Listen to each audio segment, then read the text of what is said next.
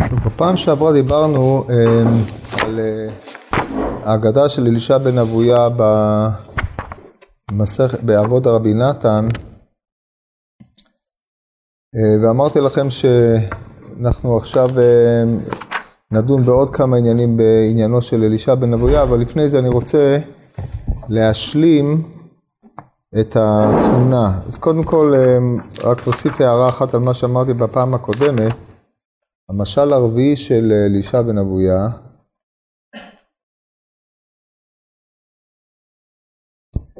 שם הוא אומר, בואו נראה, כן, אומר, הלומד תורה בילדותו, דברי תורה נבלעים בדמה ויוצאים מפיו מפורשים. והלומד תורה בזקנותו, אין דברי תורה נבלעים בדמיו, ואין יוצאים מפיו מפורשים. וכן מת לא אומרים בנערותיך לא קפצ, קפצתם, דהיינו קיבצת אותם, איך תשיג, איך תסיכם בזקנותך.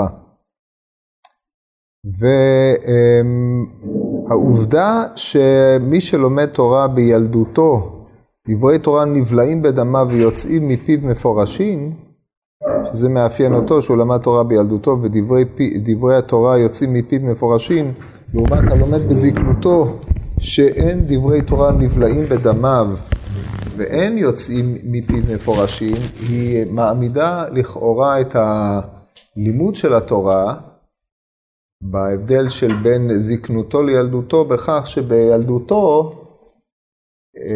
דברי התורה נבלעים בדמיו, והיבלעותם בדמיו היא היכולת אחרי זה שדברי תורה יהיו שוטפים מפיו. היינו חושבים שלכאורה אם הם נבלעים בדמיו, הם אה, ישפיעו על אה, הווייתו של האדם. ברגע שדברי תורה נבלעים בפיו אה, או נבלעים בו, אז כל מעשיו יהיו על פי התורה וכיוצא בדברים האלה. אבל ממה שהוא אומר, התועלת הגדולה בזה שהם נבלעים בדמיו, זה שהם יצאו מפיו מפורשים, זה מתאים לשיטתו שהתורה היא נמצאת ליד האדם, אבל היא איננה משנה את האדם באופן מהותי. כמו שדיברנו במשלים הקודמים, שאדם שיש בו ידו מעשים טובים ותורה, אז הוא עמיד, אבל אדם שיש בידו תורה ואין בידו מעשים טובים, דומה למי ש... ללבנים שיש על גביהם אה, סיד. במילים אחרות, התורה היא קומן אה, על גבי ההוויה האנושית של האדם, וגם כאשר הם נבלעים בדמיו, הדבר היחיד הוא שכשהוא נמצא בבית המדרש, הוא יודע לשאת ולתת בתורה הזאת, והם יוצאים מפי מפורשים, אבל מי שלומד תורה בזקנותו, למעשה הוא לא מרוויח מזה שום דבר, מפני שהם לא נבלעים בדמיו, והם לא יוצאים מפי מפורשים. מה עם uh, התכונות הטובות שאדם לומד? מה עם העיצוב של האישיות שלו? יש פה התעלמות מוחלטת אצל אלישע בן אבויה מהדברים האלה, וזה ממשיך את הקו שציינו במשלים הקודמים. יש עוד משלים שמופיעים אחר כך, גם כן אה, על העניינים של התורה, אבל אנחנו נדון בהם אה, בפעם אחרת. פה אמרתי לכם שאנחנו צריכים לאמת את המשלים הללו עם המשלים של רבי עקיבא על אה, לימוד התורה, או על אופן לימודו של רבי עקיבא את התורה, ומה התורה עשתה לו. אז אה, זה לא ציינתי לכם במקור, אבל אנחנו נראה היום את המשל של אה, סיפור מפורסם, מופיע באבות הרבי נתן בפרק ו', שם דורשים את אבות הרבי נתן, הרי זה מדרש על גבי אבות, ושם דורשים את לשון המשנה, ומתאבק באפר רגליהם ושותה בצמאי דבריהם. אז המדרש מתאר את תחילתו של רבי עקיבא, בפרק ו' משנה בהלכה ב', מה היה תחילתו של רבי עקיבא? אמרו בן 40 שנה היה ולא שנה כלום. פעם אחת היה עומד על פי הבאר, אמר מי חקק אבן זו? אמרו, לא המים שתדיר נופלים עליה בכל יום? אמרו לו רבי עקיבא, אי אתה קורא אבנים שחקו מים? מיד היה רבי עקיבא דן קל וחומר בעצמו, מה רך, פסל את הקשה, דברי תורה שקשה כברזל על אחת כמה וכמה שיחקקו את ליבי שהוא בשר ודם. מיד חזר ללמוד תורה. הלכו ובנו וישבו אצל מלמדי תינוקות.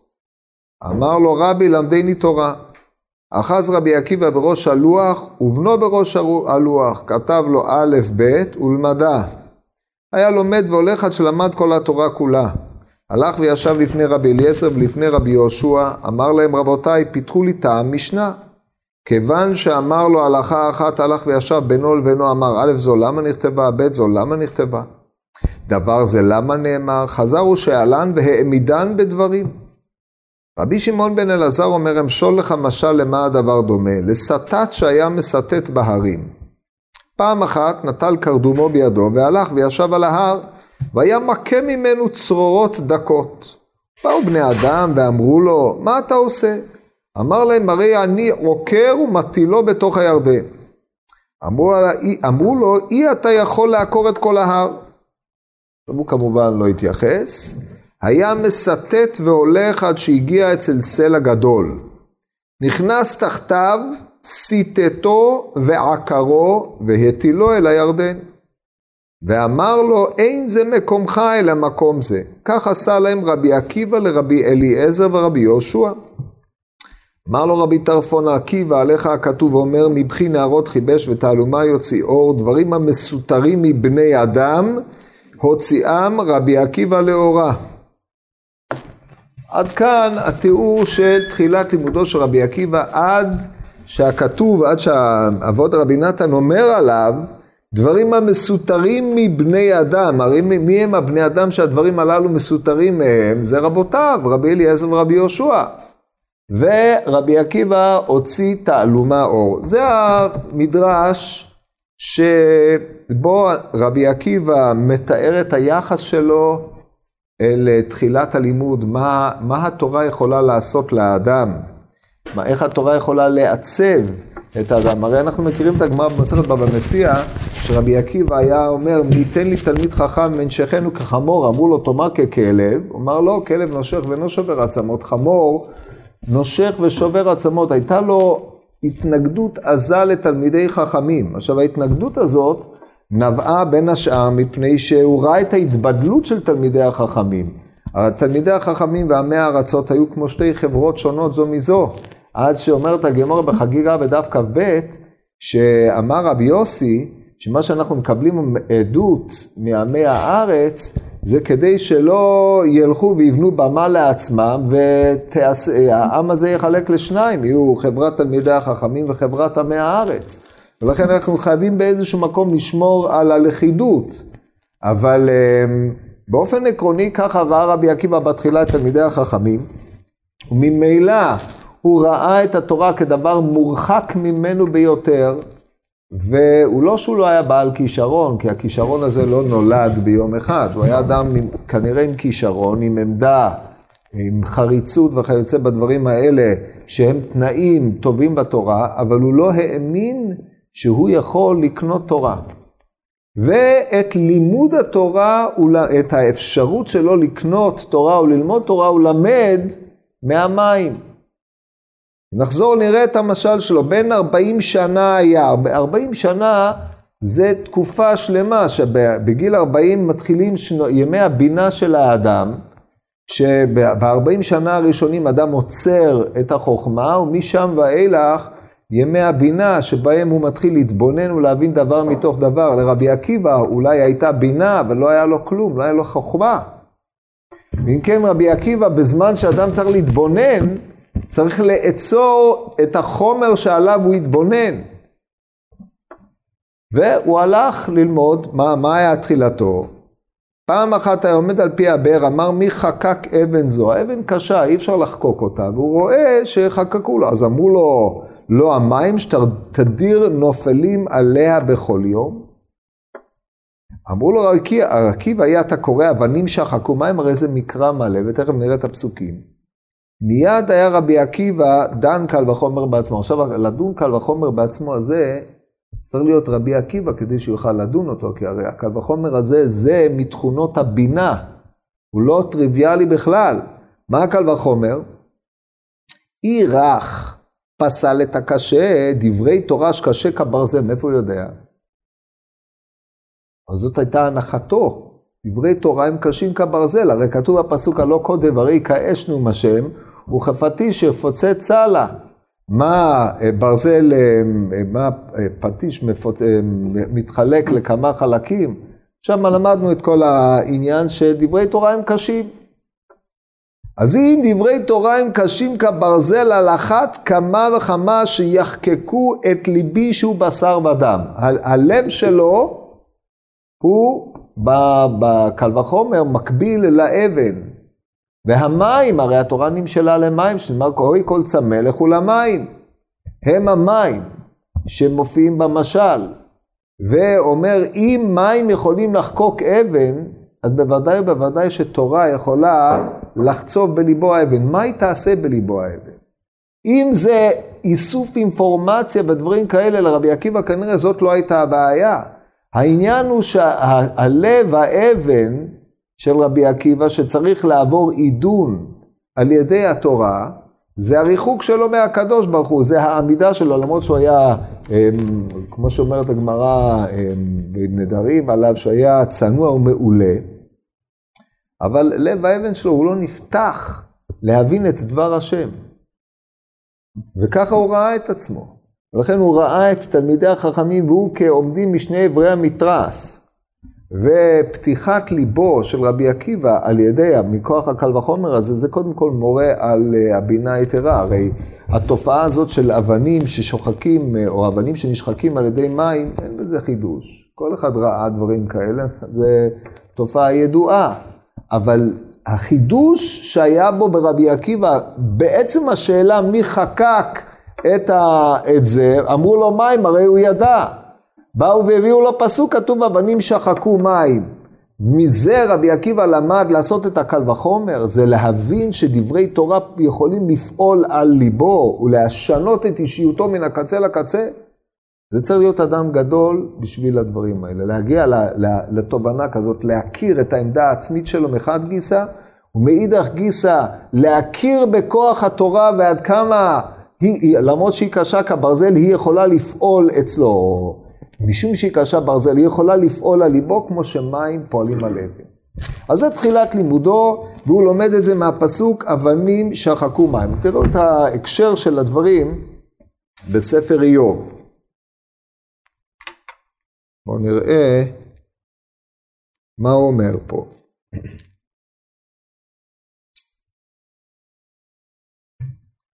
מתחיל ככה, באיוב פרק י"ד, הוא מדבר על אה,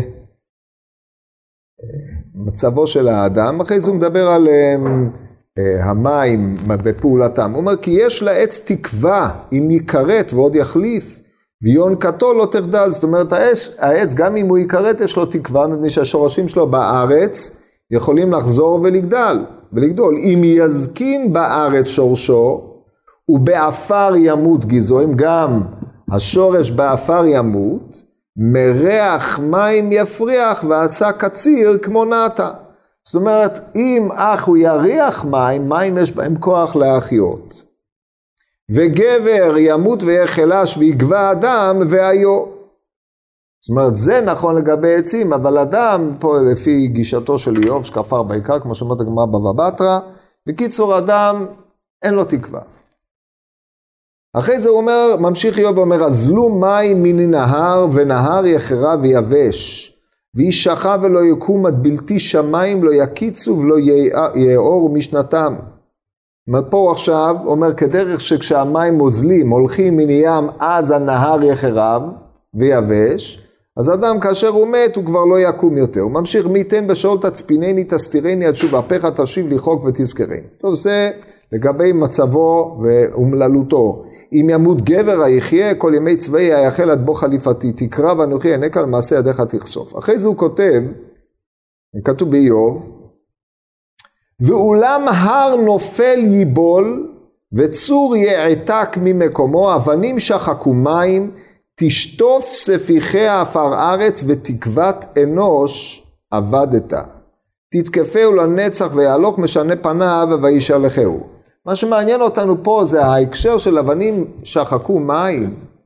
מופיע בהקשר uh, שהפסוק, ההמשך שלו הוא תשטוף ספיחיה עפר הארץ, ותקוות אנוש אבדת. זאת אומרת, כמו שאבנים שוחקים מים, שטיפת הספיחים עפר הארץ, ובעצם השטף של המים לא משאיר שום דבר, כך תקוות אנוש אבדת. אם אנחנו התחלנו במה שכתוב שלעץ יש תקווה, הרי שהמים, מכוח המים שנותנים להם איזשהו צד של חיות, הרי המים אצל האדם, או במשל של המים אצל האדם, הם מביאים אותו לאיזה סוג של אבדון. עכשיו הדבר הזה מעניין, שדווקא אבנים שחקו מים, שזה תחילת לימודו של רבי עקיבא, הוא מצטרף עם הבחינה הזאת של אה, מה שכתוב בתקוות אנוש, האבדת, שעוד נדון על זה בהמשך. אז עכשיו רבי עקיבא הולך ומתחיל אה, ללמוד, ה... ללמוד תורה, וכמו שאתם רואים, התפיסה של רבי עקיבא לגבי מה שהתורה יכולה לעשות לאדם בן 40, כבר אדם מבוגר, שמבחינתו של אה, בן, בן, אלישע בן אבויה במצב כזה, אין דברי תורה נבלעים בדמו. ואצל רבי עקיבא התורה יכולה להמיס את ליבו האבן ולשנות את אישיותו מכל וכול.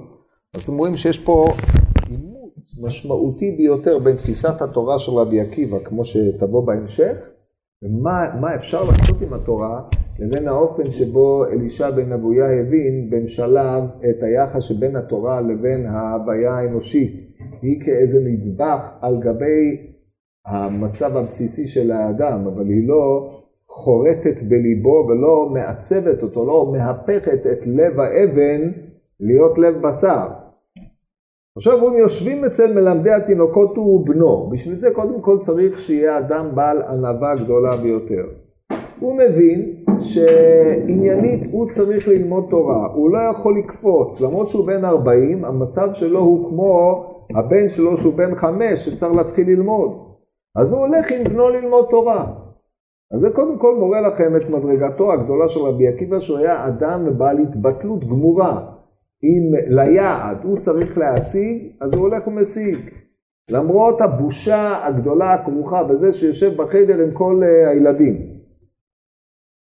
אמר לו רבי למדני תורה, אחז רבי עקיבא בראש הלוח ובנו בראש הלוח. זאת אומרת, כדרך שבנו אוחז בראש הלוח ולומד, גם הוא עושה את אותה פעולה ולומד. כמובן שהוא היה בעל קליטה הרבה יותר מהירה מאחרים, אבל uh, הוא נמצא עם כולם באותו מקום.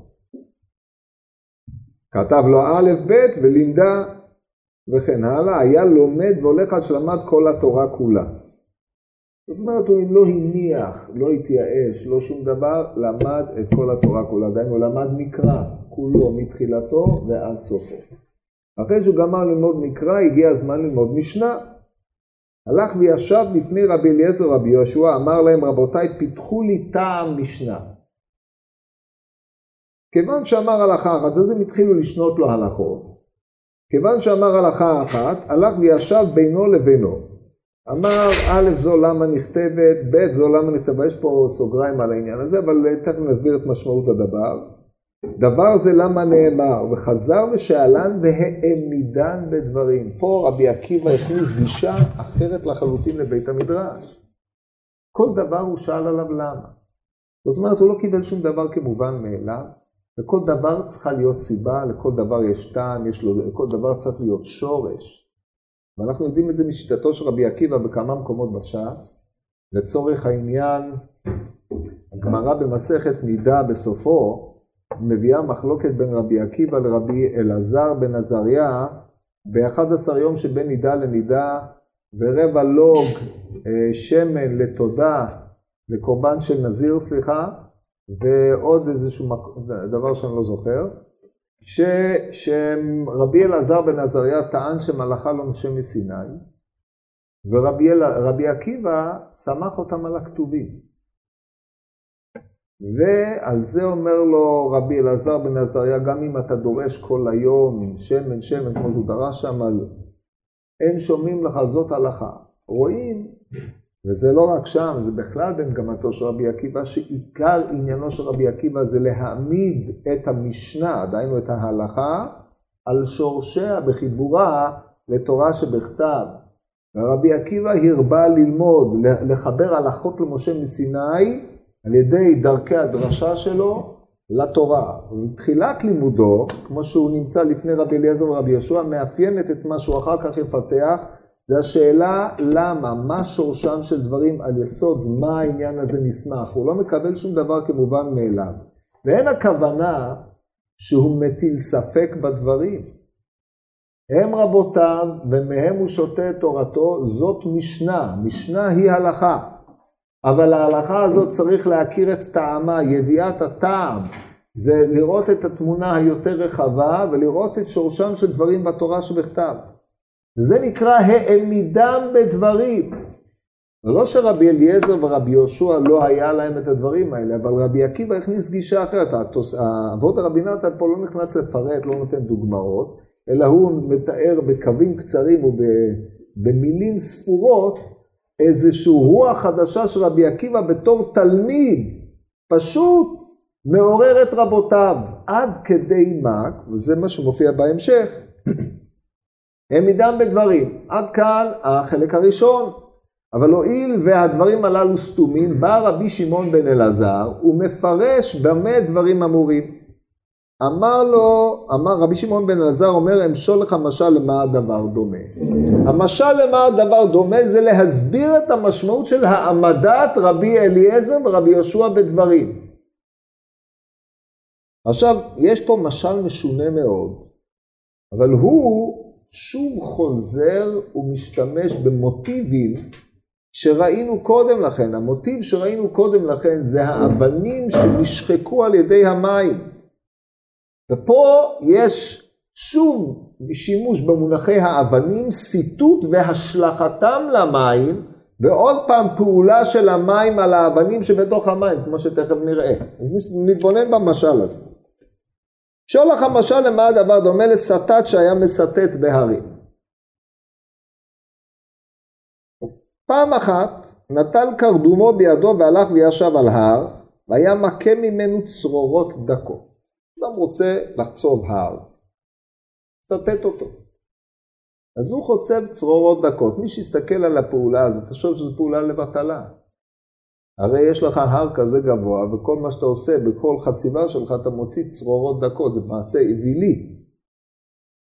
עכשיו תזכרו שהמשל הזה הוא משל למה שרבי עקיבא היה אצל רבי אליעזר ורבי יהושע, ולכן אנחנו חייבים להבין את צדדי המשל על פרטיהם. הסטת שמסטט צרורות דקות מן ההר. ממשיך המדרם, ממשיך רב שמעון בן אלעזר, באו בני אדם אמרו לו מה אתה עושה? אמר להם הריני עוקר ומטילו בתוך הירדן. יש מגמה לעקור את ההר ולהטיל אותו לתוך הירדן, לפנות אותו מפה. הוא מפריע, ומשום מה הירדן פה אנחנו צריכים להבין למה הוא אה, מופיע במשל, אבל על כל פנים ההר הזה זה דבר שמפריע, הוא מטריד, סיטוטו של ההר זה כיבושו, אני מפרק אותו לחלקים קטנים ומעביר אותו, באופן, על ידי זה אני משתלט עליו, אני נעשה שליט על ההר, ועל ידי שאני יכול לפרק את ההר, את העניין הגדול הזה. טוב. אמרו לו, אי אתה יכול לעקור את ההר. לא הטילו ספק ביכולתו לעשות כן. אי אתה יכול. לא הטילו ספק, אמרו, אין דבר כזה.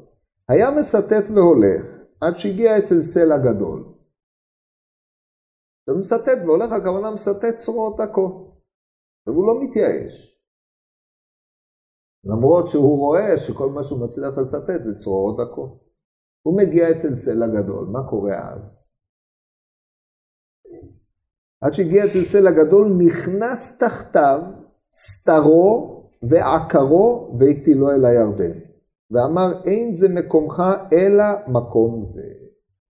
זאת אומרת, במקום לסטט את הסלע הגדול, מה שהוא עושה, זה הוא נכנס לשור, לתחת הסלע, מוצא את נקודת החיבור של הסלע אל ההר, עוקר את החיבור, הסלע כולו מתגלגל אל תוך הירדן, מפני שאין מקומו פה, מקומו צריך להיות דווקא בירדן. מסיבה עלומה זו או אחרת, לא נתפרש הדבר הזה, וזה מה שכתוב במדרש, אני לא, לא מוסיף לכם כלום, אני מתאר לכם את העניין. עד כאן המשל. אז מה יש לנו פה במשל? שני עניינים. א', סיטוט של הר על ידי צרורות, הטלת ספק, לא הטלת ספק, גיחוך של בני אדם על פועלו של אותו סטת, מה אתה עושה? אין לך סיכוי לעשות דבר כזה. השלכתם של אותם צרורות אל הירדן, ולאחר מכן כאשר הוא מגיע לסלע גדול, הוא יורד לשורש הסלע וגם אותו הוא משליך לירדן, דהיינו שום דבר לא עומד בפניו. עד כאן המשל, עכשיו תראו את המשל. כך עשה להם, לרבי, עשה להם רבי עקיבא לרבי אליעזר ורבי יהושע. מה? מה כך? איך? מה הסלע הגדול? מה הצרורות? מה הוא עשה? וזה תיאור של לימודו של רבי עקיבא במשל, הנמשל לא אומר כמעט כלום. יש לנו עוד תוספת אחת, אמר לו רבי עקיבא, אמר לו רבי טרפון, במקומות אחרים זה, רבי אליעזר אומר לו את זה, אה, עקיבא עליך נאמר מבכי נהרות חיבש ותעלומה יוציא אור, דברים המסותרים מבני אדם, שהם כמובן רבותיו רבי אליעזר ורבי יהושע, הוציא רבי עקיבא לאורה. זה עוד תוספת, זה קשור לנהר, מבחינת נהרות חיבש, קשור לירדן שמופיע פה, ואנחנו צריכים להבין את המשל הזה. טוב, אז בואו נתבונן בעניין. אמ, האופן שבו רבי עקיבא, ההר הזה, או זה, זה איזשהו מכשול, שבני אדם מפקפקים בדרך לימודו של רבי עקיבא, בצורה, ביעילות של רבי עקיבא, רבי עקיבא מתמיד. מתחיל בעובדה שהוא לומד עם הבן שלו בחיידר, לומד א', ב', כמו שכולם לומדים, זה בחינת צרורות דקות. לאחר מכן, כאשר הוא ממשיך בלימודו, הוא מגיע לסלע גדול, דהיינו מכשול ענק, שסיטוט כבר לא יועיל בו. ואז הוא יורד לשורש העניין, רואה מה מחזיק את הסלע, על מה הוא נסמך, ואז הוא עוקר אותו ומגלגל אותו אל הירדן. עכשיו, אם אנחנו נחזור נשווה את זה לתולדותיו של רבי עקיבא, כפי שמתואר קודם לכן, אז הלימוד העקיב, הר גדול, נתחיל ככה, הר גדול זה אדם שצריך לכבוש את התורה. אבל התורה נדמת לו כהר, הוא בן 40, הוא לא למד שום דבר, אין לו סיכוי להבין כלום. בני אדם מגחכים על אותו סטת, אומרים, אדם בגיל שלך לא יכול ללמוד תורה בכלל. מה שלמה, מי שלא התחיל בגיל צעיר, התורה לא נקלטת בו ככותב על נייר מחוק או לא כותב בכלל. איך תיכנס, תלמד עם ילדים קטנים, זה לא בשבילך. בקיצור, אין. אז הוא אומר, לא, אני סטט. עבר, גמר את לימוד התורה שבכתב, גמר את החיידר, עכשיו הוא הולך ללמוד אצל רבי אליעזר בשביל גדולי החכמים. הגיע לסלע גדול, יש דברים שאין לא, להם פתרון טוב, לא ברור איך אפשר להבין אותם. אבל אותו סטת עם אותו כוח התמדה, עם אותו, עם אותו, אותו מתודה שהוא פיתח כבר בהיותו לומד את התורה בצעירותו, א' זו למה, ב' זו למה, שאלות שנוגעות לשאלה על מה הדברים מושתתים, הוא בא עם הדברים הללו יש לו צורת הסתכלות אחרת, הוא לא רואה את הסלע כמו שכולם רואים כמכשול. הסלע עומדת על משהו, ואתה צריך לרדת לשורש. זו צורת הסתכלות שהוא סיגל לעצמו דווקא מפני העבודה הזאת שהוא עבד וסיטט דבר דבר. זה פיתח אצלו צורת הסתכלות אחרת מאשר מי שלמד תורה בצעירותו ובנה נדבך על גבי נדבך. זאת אומרת היתרון, החיסרון של רבי עקיבא באופן פרדוקסלי מהווה פה איזושהי בחינה של יתרון. זה מה שאומר רבי שמעון בן אלעזר. למה הוא העמיד את רבותיו בדברים? מפני שצורת לימוד של רבותיו וצורת הלימוד שלו הייתה שונה לחלוטין. אנחנו, יודעים על רבי אליעזר הגדול, שגם הוא תחילת לימודו היה כאשר אה, הוא היה בן 28, כמו שמופיע מופיע בהמשך בעבוד רבי נתן פה, ומופיע בפרקת רבי אליעזר בהתחלה, שזה לא פרקת רבי אליעזר, לקחו את זה ממקום אחר והדביקו את זה שם. אבל לא משנה, זה מפורסם הסיפור של תחילת לימודו של רבי אליעזר לפני רבן יוחנן בן זכאי, אבל גם, שוב, יש הפרש בין רבי עקיבא לבינו ביחס של רבי אליעזר לתורה לבין היחס של רבי עקיבא לתורה. רבי עקיבא לא רצה ללמוד. רבי עקיבא היה צריך את המשל כדי לפתוח את הלב שלו. משל של התורה המסטט, המים המסטטים את האבן. זאת נקודת ההסתכלות של רבי עקיבא. באמצעות המשל הזה, בכוח הזה, באופן הזה הוא ניגש ללמוד את התורה, כי סופם שיחצבו בליבו האבן, ואחר כך המתודה של רבי עקיבא היא לגשת אל התורה ולהשתמש באותם רעיונות. הכוח של התורה הוא כוח המים, שפתחו את ליבו, הם אלה שאחרי זה אפשרו לו ללמוד בסדר הזה את התורה. ולכן הוא מביא גישה אחרת לבית המדרש. גישה שרבותיו לא הכירו, וזה מה שרבי שמעון בן אלעזר אומר, אבן שהייתה בפני, לגבי כולם הייתה אבן גדולה שאי אפשר לסטט, אז אתה מקבל אותה כמות שהיא. גם את זה רבי עקיבא לא קיבל. אנחנו מגיעים לשאלה למה רבי שמעון בן אלעזר במשל היה צריך להזכיר את הירדן, מה הוא קשור לפה? זה, זה מתבאר מדברי רבי טרפון, כי רבי שמעון בן אלעזר במשל שלו מתייחס, הנמשל של המשל כולל את דברי רבי טרפון, רבי שמעון בן אלעזר הוא תנא מאוחר. אם כן, הירדן פה כנראה רומז למה שכתוב במשל, כתוב כאן, מבכי נהרות חיבש ותעלומה יוציא אור. דברים המסותרים מבני אדם הוציא רבי עקיבא לאורה. נראה את הדברים הללו בפנים. זה מופיע בספר איוב בפרק החוכמה. פרק החוכמה זה פרק כ"ח באיוב. כיוון שלא כולם מצויים אצל הספר הזה, הוא ספר אה, יוצא מן הכלל. עד, עד פרק אה, ל"ב, עד שאליהו מתחיל לדבר, הוא מובן. משם ואילך עליית מדרגה בחומר, בקושי של הספר. כן, אליהו קפיצת מדרגה. הדיאלוגים פחות או יותר פה מובנים, יש כמה מילים קשות, יותר קשות פחות, אבל אצל אליהו יש שפה חדשה, השקפות חדשות שלא מופיעות פה בכלל. אנחנו עדיין בפרקי החוכמה, במשלים של החוכמה של איוב, זה פרק מפליא ביותר. תראו איך הפרק הזה מתייחס לפועלו של המים ויחס של המים והחוכמה. אז בהתחלה פותח הפרק, נקרא בדילוגים. יש לכסף מוצא ומקום לזהב יזוקו, יזוקו זה יצקו את הזהב. ברזל מעפר יוקח ואבן יצוק נחושה, דהיינו לכל היסודות הללו, עפר, ברזל, מים, אה, זהב, כסף, יש אה, מקור. קץ שם לחושך ולכל תכלית הוא חוקר, אבן, אופל וצלמוות. פרץ נהר מעם גר, הנשכחים מני רגל דלו ממנו שנאו, ארץ ממנה יצא לחם ותחתיה נהפך כמו אש.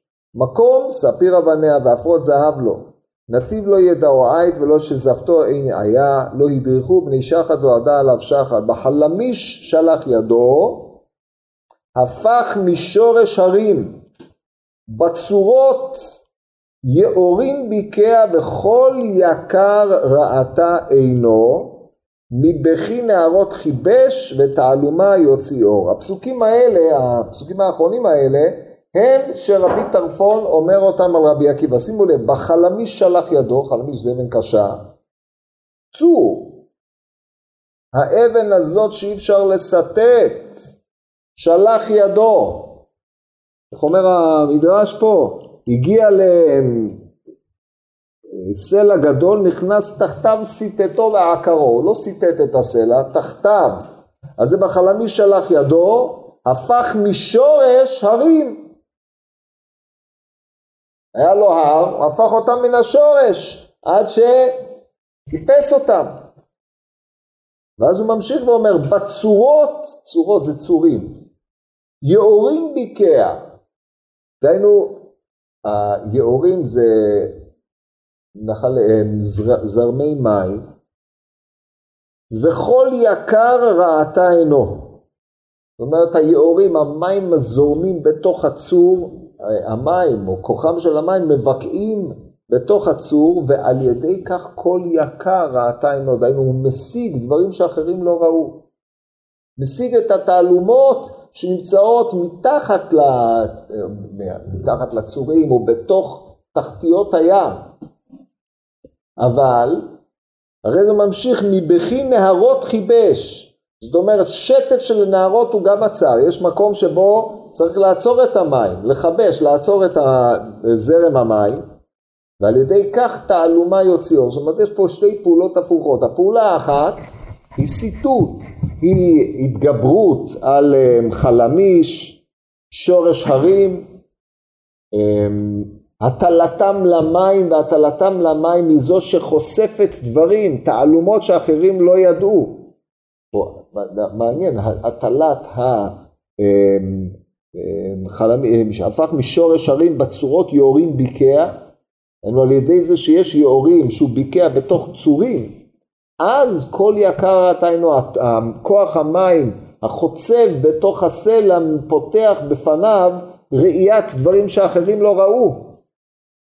וממשיך אחרי זה, הפעולה ההפוכה מבכי נהרות חיבש, דהיינו עצירת שטף המים היא זו שמאפשרת לו להוציא תעלומה אור. אז יש פה שתי פעולות אה, מנוגדות ביחס למים, מבכי נהרות חיבש דהיינו, שטף שהוא יודע לשים לו מעצור, ועל ידי כך הוא מגלה את התעלומה, הוא חושף את מה שנמצא מעל השטף הזה, או מתחת לשטף הזה, ומאידך גיסא חדירה באמצעות מים אל מקומות שאחרים לא ראו, ועל ידי כך הוא יכול להוציא יקר. זה מה שכתוב פה במשל... באיוב. רבי טרפון קורא את הפסוקים האלה על רבי עקיבא.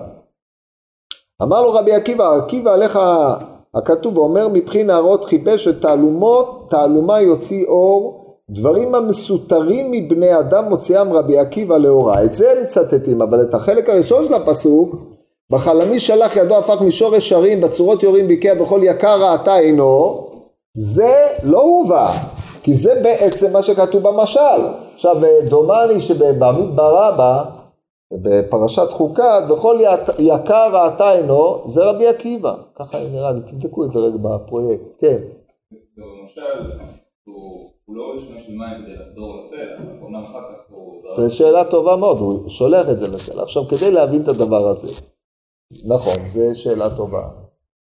דומני אבל באמת שכתוב במדרש כל יקר ראתה עינו זה רבי עקיבא, שהוא ראה מה שמשה רבינו לא ראה, משהו מעין זה. כל יקר כן, זה בחוקת, משהו כזה, כן. טוב, אז אה, שם, אז אתם רואים ששני הכתובים הללו אמורים על רבי עקיבא, על הנפלאות שהוא השיג מה שאחרים לא השיגו. עכשיו לגבי מה שאתה שאלת זו שאלה טובה מאוד. ובאמת, אה, אנחנו רואים שלתורה, התורה נתפסת פה, ב... לפני זה רק אה, לפני שנעבור לזה, נמשיך את, הכתוב באיוב. כתוב אחרי זה באיוב, החוכמה מאין תימצא, ואיזה מקום בינה לא, ינש, לא ידע אנוש ארכה ולא תימצא בארץ החיים. כן, מי שלמד שבת פ"ח עם האגדה המפורסמת, בשעה שירד משה למרום, בא, בא אה, השטן ואמר לקדוש ברוך הוא תורה, היכן אני? אמר לארץ נתתיה. כל האגדה הזאת בנויה על אה, החלק הזה של הכתובים. חוכמה מאין תבוא, באיזה מקום בינה, ונעלמה מעיני כל חי, מעוף השמיים נסתר, עבדון והמוות אמרו, ועושני נשמה נשימה, כל העניינים האלה, ובסוף הוא מסיים, אז ראה ויספרה, הכינה גם חקרה, ויאמר לאדם, הן יראת השם מחוכמה, וסור מרע בינה. זאת אומרת, בעוד שהמים פועלים בעולם, חושפים, מגלים, מכסים, החוכמה נעלמה. אבל הרי התורה ניתנה לאדם, חוכמה זה התורה, אבל התורה ניתנה לאדם. ורבי עקיבא, הרי משה רבינו, התורה ניתנה למשה רבינו, אז אה, ויאמר לאדם, או אז ראה ויספרה, הכינה חק, וגם חקרה, וניתנה למשה רבינו, ורבי עקיבא הרי הוא זה שקיבל את התורה, או הנחלת התורה ברבי עקיבא שהוא הם, אמ, הם, אמ, כל סתימה אליבא דרבי עקיבא, הוא אה, מקבל את התורה, אבל הוא גם מבין שעיקרה של התורה זה הן יראת השם מחוכמה וסור מרע בינה. זאת אומרת, הפלפול התורני, הלימוד וכל הדברים הללו, יש להם מגמה אחת, וזה הן יראת השם מחוכמה. זאת אומרת, הלימוד, כל ההתגברות על המכשולות, על העניינים הללו, ריבוי ההלכות, ריבוי התורה, הוא בשביל הנקודה האחרונה, אין יראת השם מחוכמה. עכשיו נחזור למה שאתה שאלת על גבי המשל, זו שאלה טובה מאוד, אבל אם אנחנו מתבוננים, אנחנו רואים שלמים ישנם שתי פעולות. פעולה אחת של המים היא פעולה חוצבת, כמו שראינו בתחילת המשל. מבחינה זו, אדם, הסוט, האדם הסטת שחוצב באבן, הוא כמו מים שחוצבים בסלע. זה כוח התורה שיש בה כוח לחצוב. כן, רבי עקיבא, שהוא נמשל לאותו סטת שמסיר צרורות מן ההר, הרי ההר הזה הוא הלב שלו, שהוא לב האבן, הוא צריך להסיר ממנה צרורות בפעולת הסיטוט הזה, לעצב את ליבו מחדש, כדי שהוא לא יהיה מכשול בו. סיטוט לב האבן זה סילוק שם האבן מן הלב, למשל הסיטוט זה גם פעולת המים, ככה התורה פועלת על האדם. והעובדה שהוא עושה כן במקום שאף אחד לא מאמין שאפשר לעשות דבר כזה, זה הביטוי לקל וחומר שרבי עקיבא דרש כאשר הוא ראה את uh, המים הנוטפים על הסלע, כי אף אחד אחר לא היה נותן פרשנות כזאת למש... לאבנים שחקו מים. לאבנים, למים יש כוח שחיקה וכוח הרס. רבי עקיבא את כוח ההרס של המים, הוא הפך אותו להיות עניין חיובי. עכשיו בשיעורים הקודמים דיברנו גם על תפיסת המים, על, על, על בית רבי עקיבא, על המים שזה המקווה המטהר את הטמאים, מה המשמעות הדבר הזה, ודיברנו על זה ש...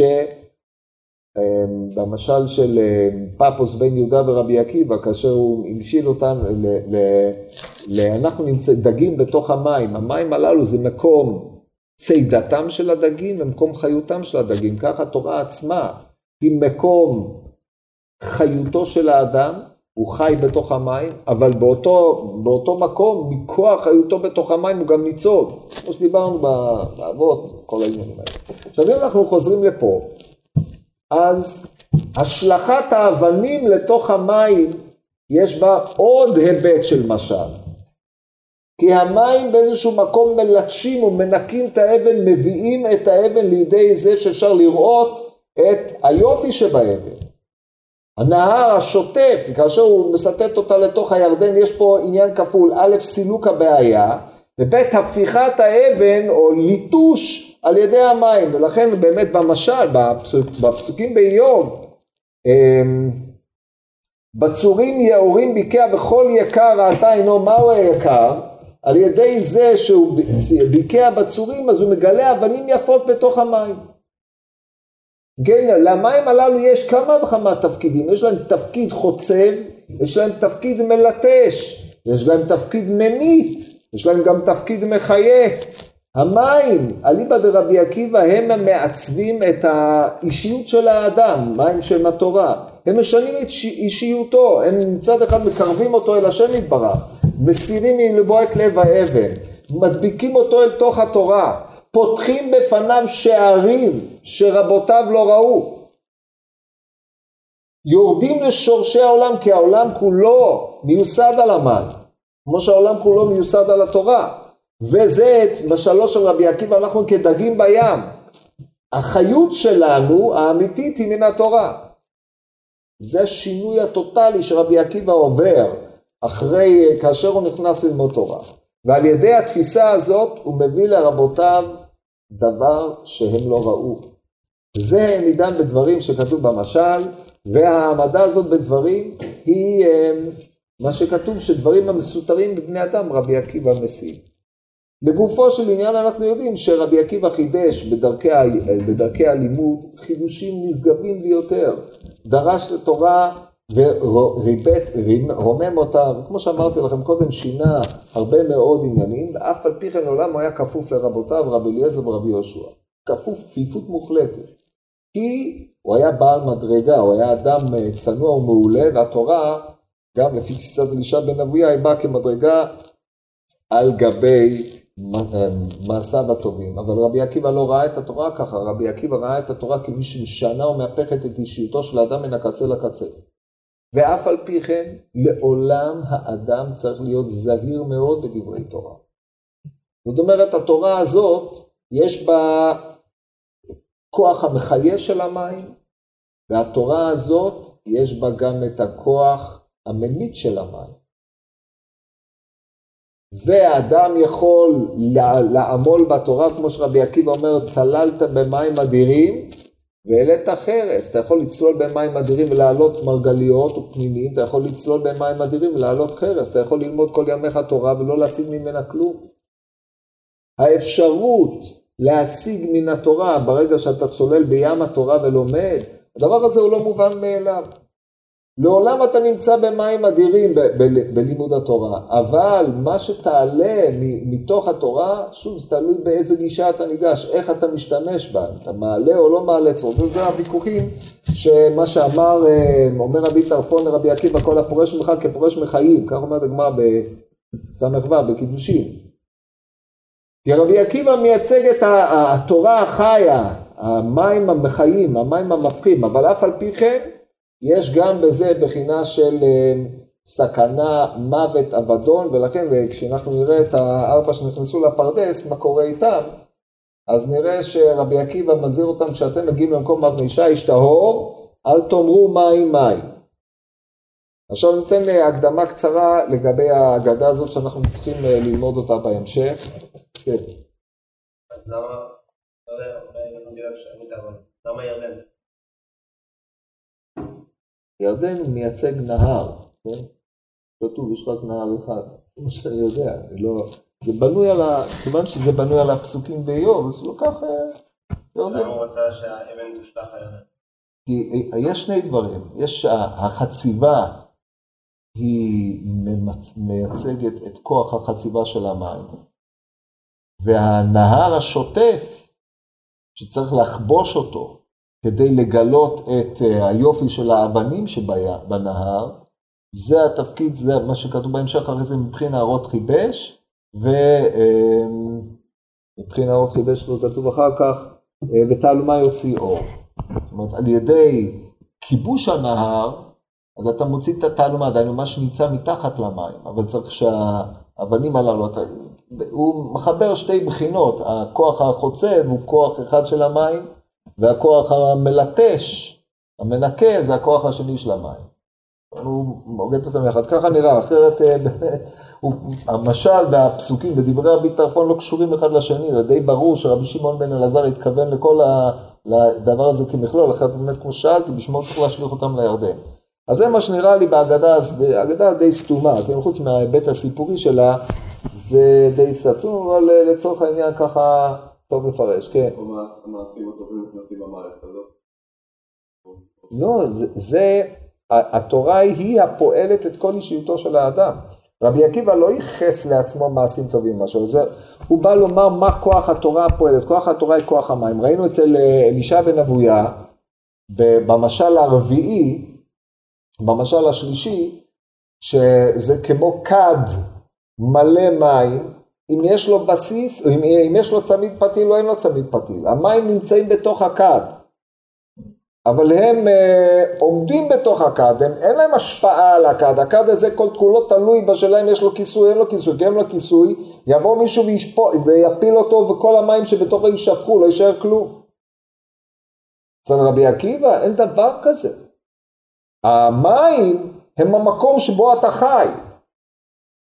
או אמנם מסכנים או לא מסכנים, בנקודה הזאת הוא מסכים עם אלישע בן אבויה שהוא אה, לא, לא בדיוק, אבל הוא טוען באופן יותר קיצוני, שעצם הדבקות שלך בתורה, השיא הדבקות שלך בתורה זה בנקודת המוות שלך, כמו שראינו ב, ב, בעניין הזה, וזה הצד הממית שבמים, מפני שהמוות מקרב, המוות היא שיא הדבקות.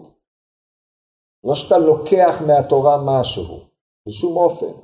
אבל אה, אלישע בן אבויה ראה את התורה כדבר שהוא נוסף על האדם, נותן לו ערך מוסף, אבל הוא לא מעצב את האישיות שלו בכלל. ככה אני מבין מהמשלים, המשל של הסוס האחרון מוכיח את הדברים בעליל, זה פשוט מפליא המשל הזה, כן? אם אתה עם מעשים טובים, אז זה כמו סוס מרוסן. אם אתה בלי מעשים טובים זה כמו סוס פרא, שהוא ישליך אותך, כמו שהשליך אותו. טוב, אז זה, ה... כיוון שאלישע בן אבויה ורבי עקיבא מתייחסים זה לזה, אז אנחנו רואים פה גישות שונות לחלוטין לאותם מים, לאותו תורה, שיש לה השפעה מרחיקת לכת על התנהגותו של אלישע בן אבויה בהמשך. עכשיו יש אה, עוד נקודה אחת שצריך להסביר אותה.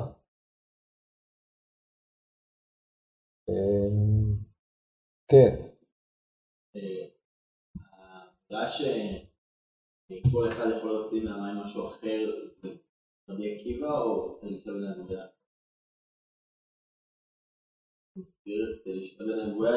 הסוס, שתלוי ברוכב שלו. לא, הוא אומר ככה, הוא אומר שאדם שיש לו מעשים טובים, ולמה אתה רואה למה הדבר דומה? למי שיש לו סוס, לסוס שיש עליו רסן. קרונוס, או איך שקראו לזה שם, אבל אדם שאין לו מעשים טובים ולומד תורה, אז דומה לסוס שאין עליו רסן שמשליך את רוחבו. זה שוב, באותו קו, התורה היא, לאור העניין הזה, הרוכב הוא האדם. אם יש לו מעשים טובים, אז הוא רוכב על סוס מרוסן. דהיינו, התורה כשנלמדת אצלו, היא מקדמת אותו. כמו שאמרנו, הסוס מרומם את האדם. הוא רוכב. למרות שזה משל משונה מאוד לראות את הסוס כמשהו שהאדם נמצא עליו, אבל זה מתאים לתפיסתו של רבי עקיבא, אה, אה, אה, אלישע בן אבויה, תפיסה אינסטרומנטלית משהו, כן? שהתורה היא קרדום להתגדר בה. אבל אדם שאין לו מעשים טובים, לא רוכב על הסוס, הסוס הוא סוס פרא. התורה יש בה כוח אנרגטי שהיא יכולה להסיט את האדם מן הישר. זה עמדה טרגית. זה בחז"ל, אמ, במקבילה של זלו זכה נעשית לו סם המוות. אצלו זה היה סם המוות, אבל אנחנו נראה את זה כאשר נראה את האגדות בירושלמי על אלישע בן אבויה, שהוא היה, לפי לשון הירושלמי, שם הוא היה ממיץ תלמיד, רבי תורה, רבי תורה הכוונה ילדים, אה, כמו רביה, ילדים שלומדים תורה. הוא היה מדיח אותם מדרך הטוב לדרך הרע. או שהוא היה גורם לישראל לעבור עבירות במזיד, לעבור עבירות ממש. מלשין עליהם לרומאים, דברים נוראים, שהתורה שלו הפכה אותו להיות סוס פרא, היא, היא הייתה אצלו סוס פרא. השליכה אותו ממנו, הוא איבד את הכיוון. וכל זה למרות שנבלעו דברי תורה בדמו, כמו שהוא מתאר על עצמו, הרי הוא למד בילדותו. אז את התופעה הזאת אנחנו צריכים להבין היטב. אני פתחתי את, ה, את העניין הזה באגדות של אלישע בן אבויה, כי קריטי לראות מה הוא אומר על התורה. זה קריטי כדי להבין את האופן שבו הוא מתפתח, מה קורה איתו בסוף. עכשיו, נקודת ההתחלפות שלו זה לפי מה שמתואר פה, אה, תואר בירושלמי זה גם בבבא וגם בירושלמי, בשעה שנכנס לפרדס, כתוב, הוא קיצץ בנטיות, שצריך להסביר מה משמעות הדברים. כמו כן אומרת הגמורה במסכת, אה, אה, שם בקידוש של בל"ט, ויש גם מקבילות גם בירושלמי בחגיגה, למה הוא יצא לתרבות רעה? הוא ראה את לשונו של חוצפית המתורגמן, מלחך את האפר, או אדם שעלה לבירה ולקח גוזל, כל הדברים הללו, או שראה את מיטטרון שהוציא אותו בפולסי דנורה, ועוד אי אילו עניינים שהם היבטים שונים שמכוחם הוא טעה טעות עצומה בהבנת כל העולם. אבל הדברים הללו הם יושבים על איזושהי תפיסה קדומה שבאה לידי ביטוי בדבר, בדבריו באבות הרבי נתן, שכל מה שרציתי היום לעשות זה לאמת את הגישה של, גישה שלו, את גישת רבי עקיבא באותם אה, מונחים, אותם מים, אבנים, עפר ודברים מעין אלה. כאילו, כל מה שכתוב בעבוד רבי נתן זה לפני שהוא יצא? כן, הוא נקרא אלישע בן אבויה. זה חשוב, משם ואילך הוא נקרא אחר. כל המשלים שלא קשורים ל... כאילו כל המשלים הבאים. נדבר עליהם גם כן, אני אשלב אותם כשנלמד את הירושלמי. כן, אז זה עד הזכוכית, כי זה מופיע שם בגמרא, עם הוויכוח שלו עם רבי מאיר, אז נראה אחר כך.